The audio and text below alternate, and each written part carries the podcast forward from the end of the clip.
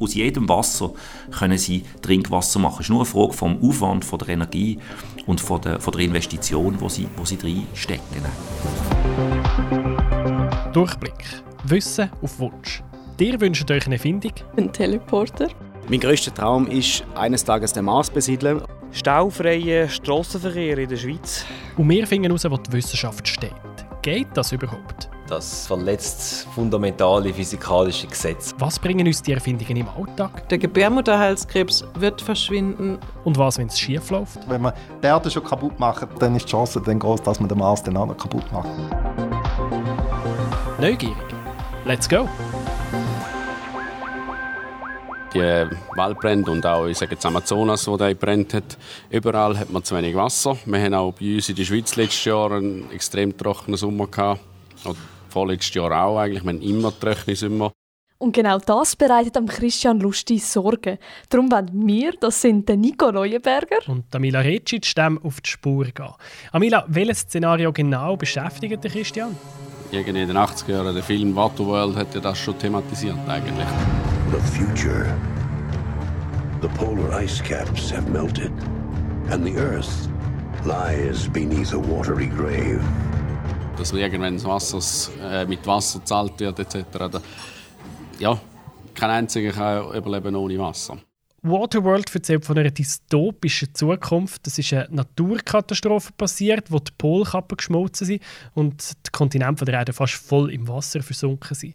Die paar wenigen Leute, die überlebt haben, die leben jetzt auf Boot und sie bekriegen sich, um an Süßwasser herzukommen. Und Süßwasser ist eben auch in Realität ein wirklich seltenes Gut, sagt Michael Thomann, Professor an der Fachhochschule Nordwestschweiz und Experte im Bereich Wasser- und Umwelttechnik. Wenn man weltweit schaut, dann haben wir in, ist eigentlich von den 100% Wasser, die zur Verfügung sind, sind nur 1,7% sind Grundwasser und nur 0,03% sind eigentlich See und Flüsse oder äh, Permafrost. Also das ist ein ganz kleiner Anteil. Der ganz große Anteil ist natürlich in den in den Meeren, in den Ozeanen drin. Und mit der heutigen Technik, denkt sich der Christian, müsste es doch eigentlich möglich sein, da etwas zu machen. Mein Wunsch wäre, dass man eine Lösung finden die man mit äh, Meerwasser kann trinkbar machen kann. Oder auch, ich sage jetzt, äh, auch die Reststoffe, die dann aus dem Meerwasser rauskommen, Salz und alles, dass man das kann nutzen kann.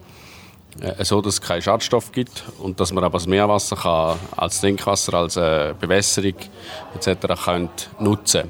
Der Christian ist überzeugt, dass es schon Anlagen gibt, aber dass die schlussendlich so viel Schadstoff drin haben und irgendwie mehr Schaden machen, als dass sie nützen. Stimmt das? Es gibt da doch verschiedene Ansätze, sagt Marina Peter.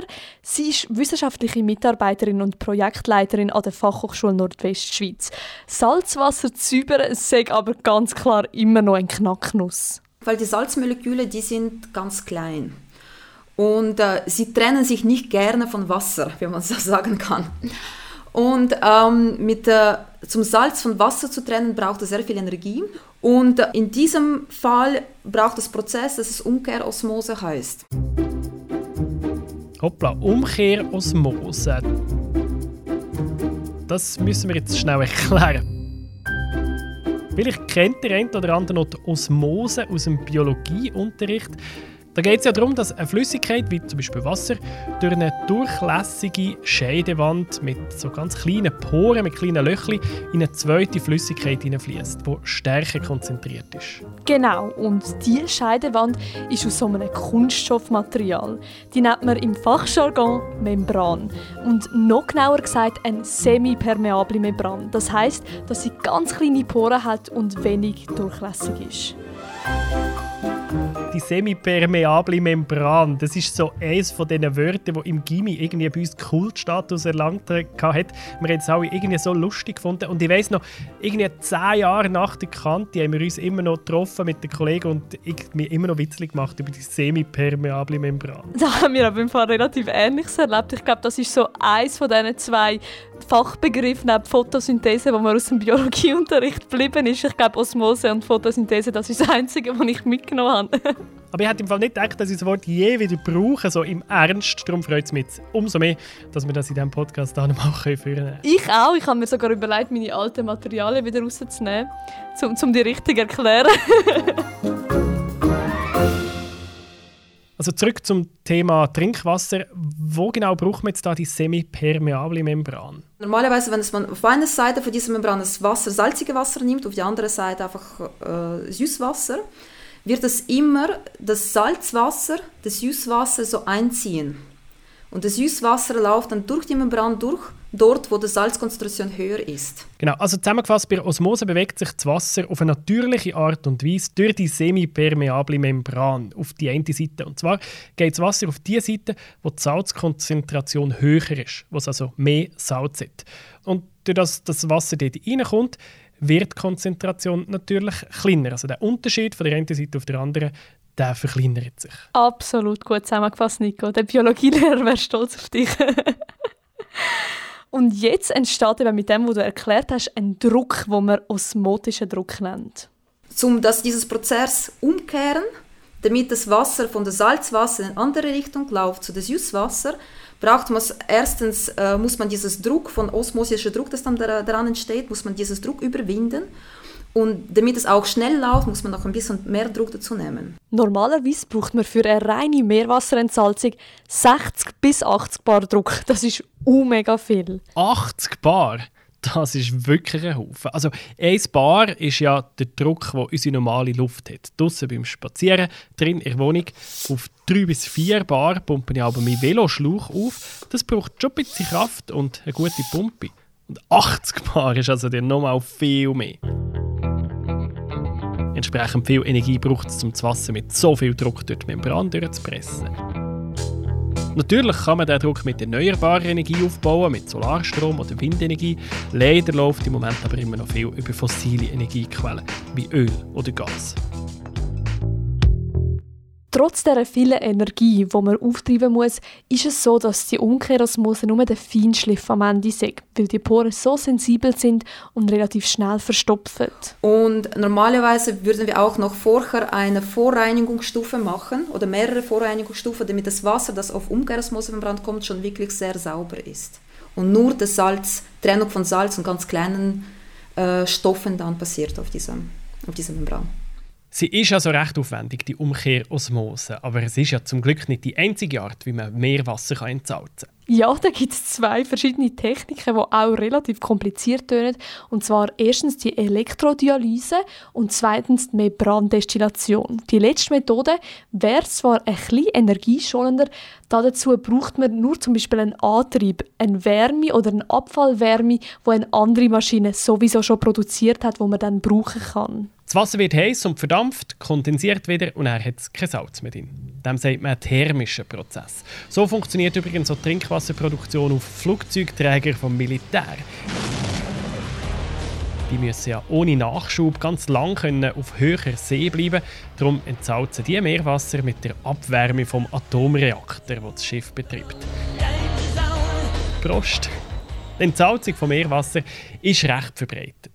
Und es gibt momentan 14 Länder, die die Hälfte von ihrer ganzen Wassernutzung durch die äh, Entsalzung produzieren. Das sind teilweise die kleinen Länder auch, wie Katar oder Singapur und Kuwait. Und so aber sind die Länder, die äh, normalerweise ganz wenig Ressourcen, Wasserressourcen haben und die keine andere Wahl haben als nur Entsalzung. Die meisten von diesen Ländern setzen entweder die eine oder die andere Methode von der Entsalzung ein aber die Forschung will diese Methode jetzt verbinden. Also was jetzt eben der neuere Trend ist, ist jetzt die Kombination eben zwischen dem Membranprozess und thermischen Prozess auch wieder mit dem Ziel, zum möglichst die Energieströme, die sie dort haben, äh, optimal zu nutzen, eben zum Beispiel aus einer thermischen Anlage, dass sie dort Abfallwärme können brauchen und auf der anderen Seite brauchen sie dann immer noch einen gewissen Druck, um zum äh, die Membranprozess zu betreiben, aber, aber das gibt dann in der Kombination eigentlich eben eine nachhaltigere Lösung, als wenn sie alles voll thermisch machen würden oder alles voll mit Umkehrosmose machen würden. Die alten Entsalzungsanlagen haben also früher nur thermische Technologie angewendet, die auf der Verdunstung von Wasser basiert. Jetzt will man das aber mit der Umkehrosmose kombinieren. Mit dem Ziel, den hohen Energiebedarf ein bisschen zu verkleinern. Diese Kombination ist also ein Punkt, wo die Forschung im Moment dran ist. Und?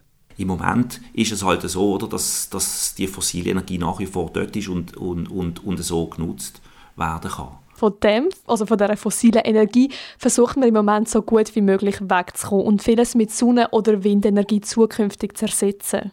So soll die Trinkwasseraufbereitung ein bisschen weniger schädlich werden. Und das muss sie, weil die Wasseraufbereitung wird immer wichtiger. Es sind ja nicht nur wir Menschen direkt, die trinken oder duschen nur 8% vom Süßwasser geht in Haushalt, wenn man den weltweiten Durchschnitt anschaut. Ein viel größerer Teil, 22%, geht in die Industrie und ganze 70% in die Landwirtschaft. Landwirtschaft, dass sie können etwas anbauen können, das ist zwingend verbunden damit, dass sie genug Süßwasser zur Verfügung haben und dass sie die Böden nicht aufsalzen.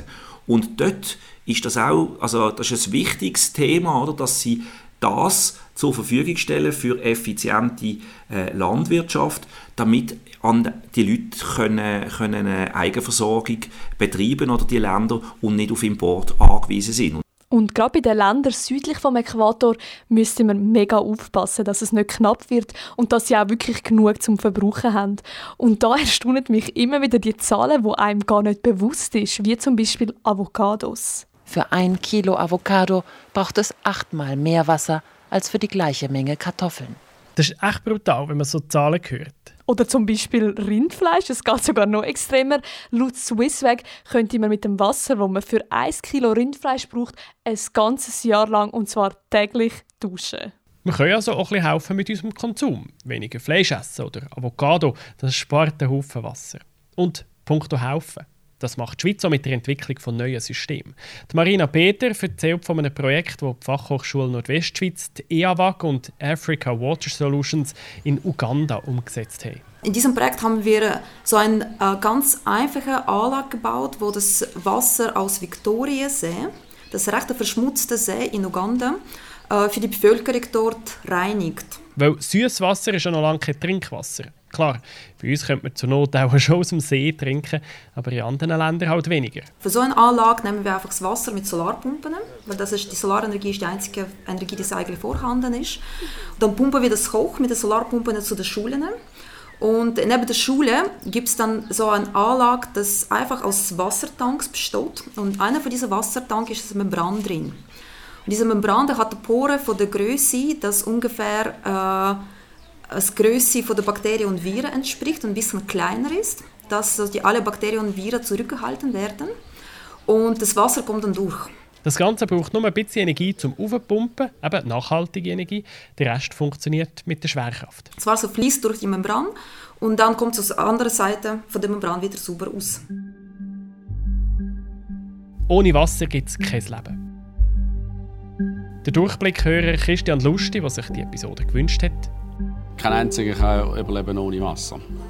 Und äh, man kann auch keine, also nicht gute Nahrung äh, machen ohne Wasser. Also ich sage jetzt, ob es jetzt Landwirtschaft ist oder, oder Vieh oder, oder äh, Tiere etc., die können auch nicht überleben ohne Wasser. Oder? Von dem ist nicht das das Wichtigste, was wir haben. Ja.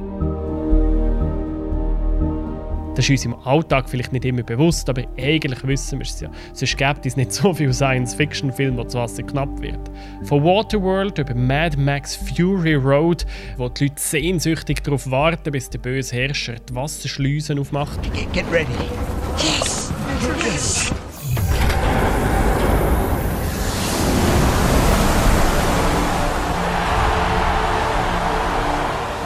Bis zu Dune wo auf dem Planet fast ganz ohne Wasser spielt.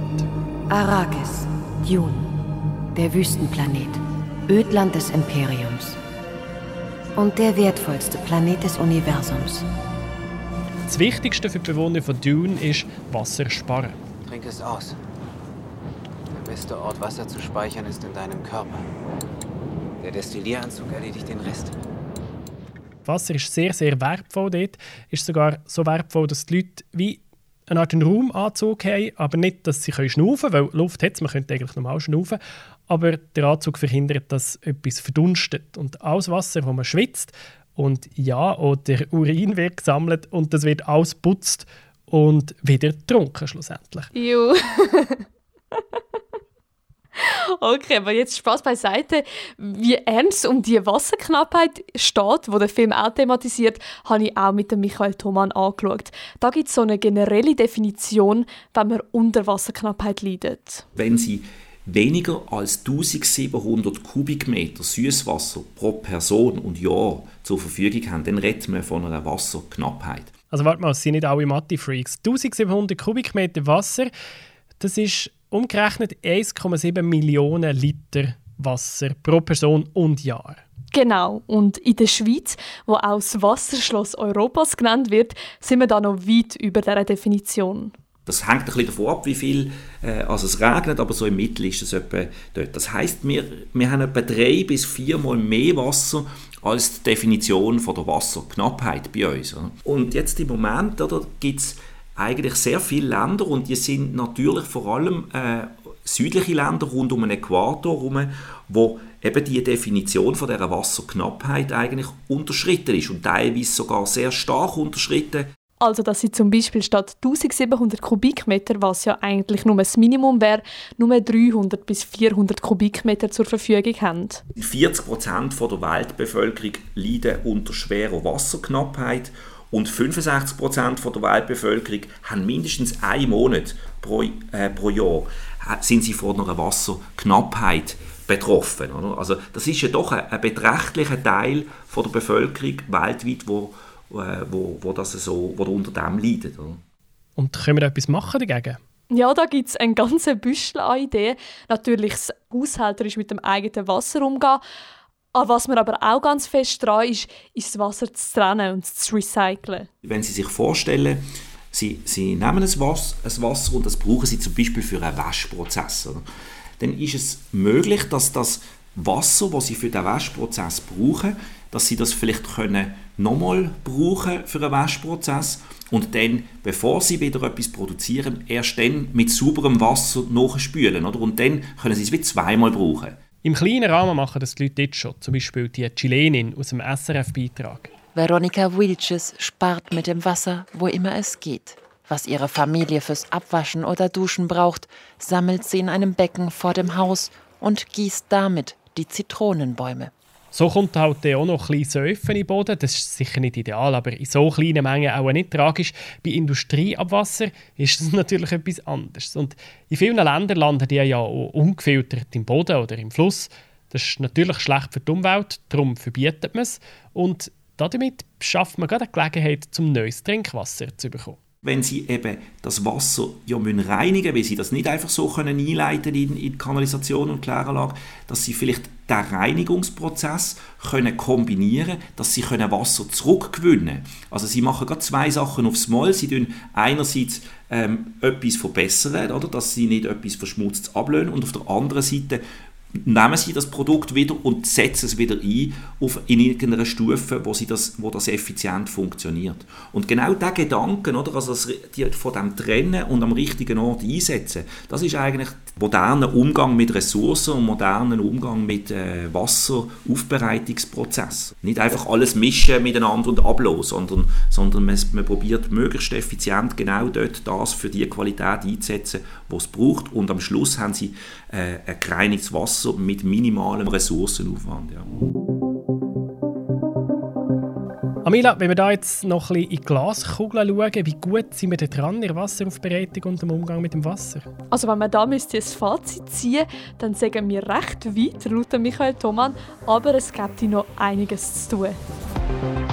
Das gilt auch, dass man die Prozesse, wie wir es am Anfang erwähnt haben, auch wieder umsetzen und probieren, einen maximalen Nutzen weltweit daraus zu, äh, zu gewinnen. Also ich glaube, das ist, dort ist, dort ist man noch ist das grösste Potenzial, oder, dass man die, die Entwicklungen, die bei uns passieren, probiert zu nutzen, um möglichst vielen Leuten eigentlich einen Nutzen zu ermöglichen weltweit. Und jetzt sind ihr dran. Welche Frage an die Wissenschaft brennt euch unter den Nägeln? Welche Erfindung wünscht ihr euch? Sagt es uns per Mail auf community.blick.ch oder auch als WhatsApp-Sprachnachricht auf 079 462 0977.